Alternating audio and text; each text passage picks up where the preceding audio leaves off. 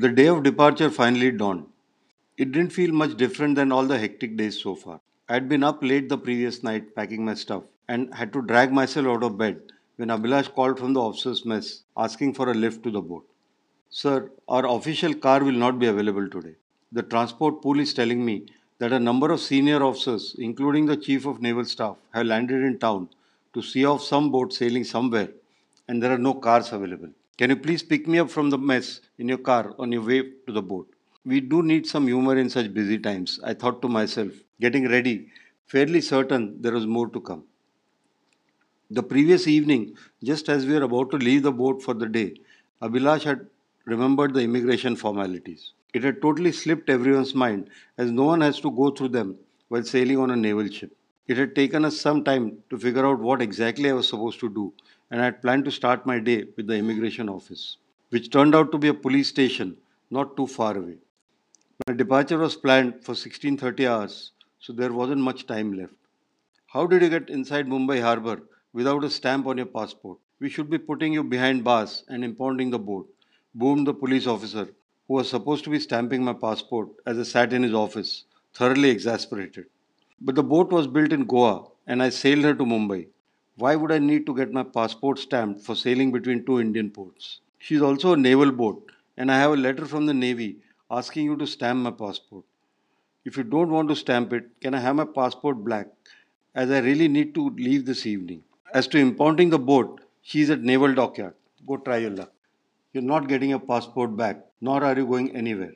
The inane and rather colorful conversation went on for over an hour with a break in between. Standing outside the office because it needed to be fumigated with mosquito repellent for a suspected swine flu epidemic in the city. I had seriously started losing patience. Suddenly, the same person who had been arguing with me so long took one hard look at me. Were you on television last night? I must have been.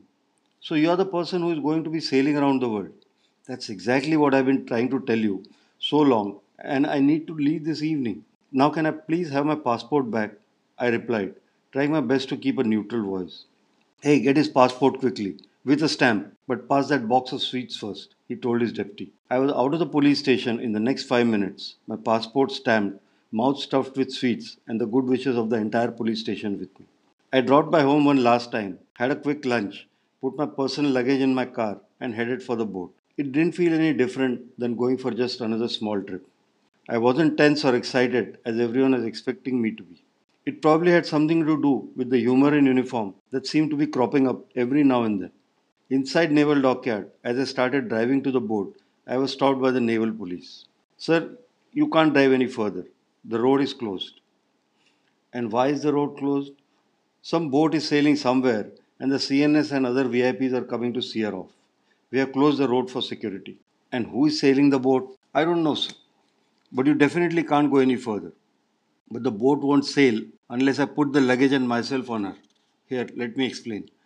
It took some time and patience to explain to the sentry what exactly was going on till he finally agreed to let me go. The press descended soon enough and we got busy. It became so chaotic after a while that I couldn't wait to get out. After the brief introductions and speeches, I led the CNS to the boat and showed him around quickly. As he turned towards me to bid goodbye before getting off the boat, I saluted and, trying to suppress a grin, asked, Permission to sail round the world, sir. Most certainly. All the best, he replied, smiling.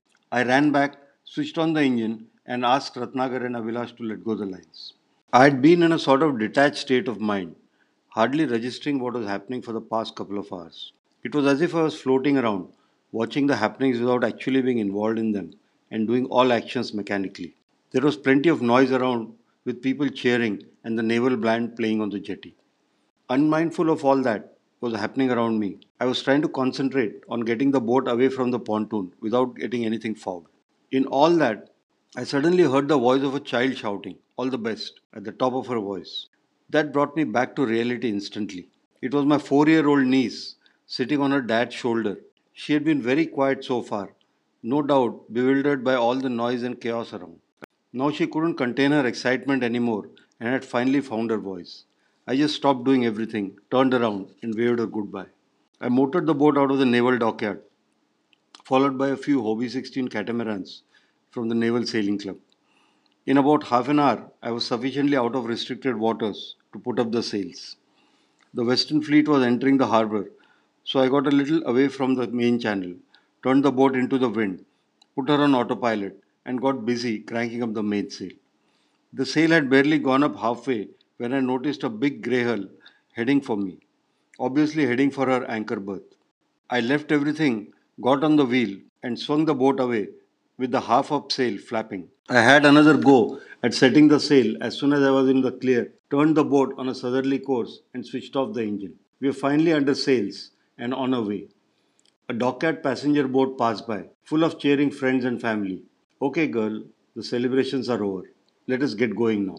I said to the boat as I started getting all the banners and decorations off, making her ready for sailing. As I crossed the Prongs Reef Light at the mouth of Mumbai harbour, I offered a coconut to the sea. The CNS had given it to me, and someone had told me that it was a tradition to do that. The offering apparently gets you back safely. The next task was getting out of the maze of fishing nets outside the harbour. There was a nice northwesterly breeze up, and we managed to cross the island of Khanderi without having to tack or getting seriously stuck in any of the nets. The plan was to keep heading south southeast, almost parallel to the Indian coast, till crossing the Indian peninsula. I called up home on my cell phone before getting out of range. There seemed to be a party on there, with everyone back from the send off, and now watching the whole thing on TV. I think I'm going to miss all the fun, but then I would not trade sailing like this for anything, I thought. As I sat outside, having some sandwiches and eggs, I heard a very familiar voice on the radio. It was All India Radio, airing my interview recorded a while ago. Three days later, once I had settled down on the boat, I started writing my blog. It had been set up for me by my friend Anshuman Chatterjee more than a year ago, but I had been too busy or lazy to write anything on it. There was also the constant uncertainty about the trip not happening. Now there was no excuse. I was off. And whether I finished the trip successfully or not, people had a right to know what was happening. After all, many of the potential readers, the Indian taxpayers, were actually funding my entire project without even being aware of it. My blog posts follow without too many changes, as they were the only journal I maintained and may best be able to capture the mood at that time.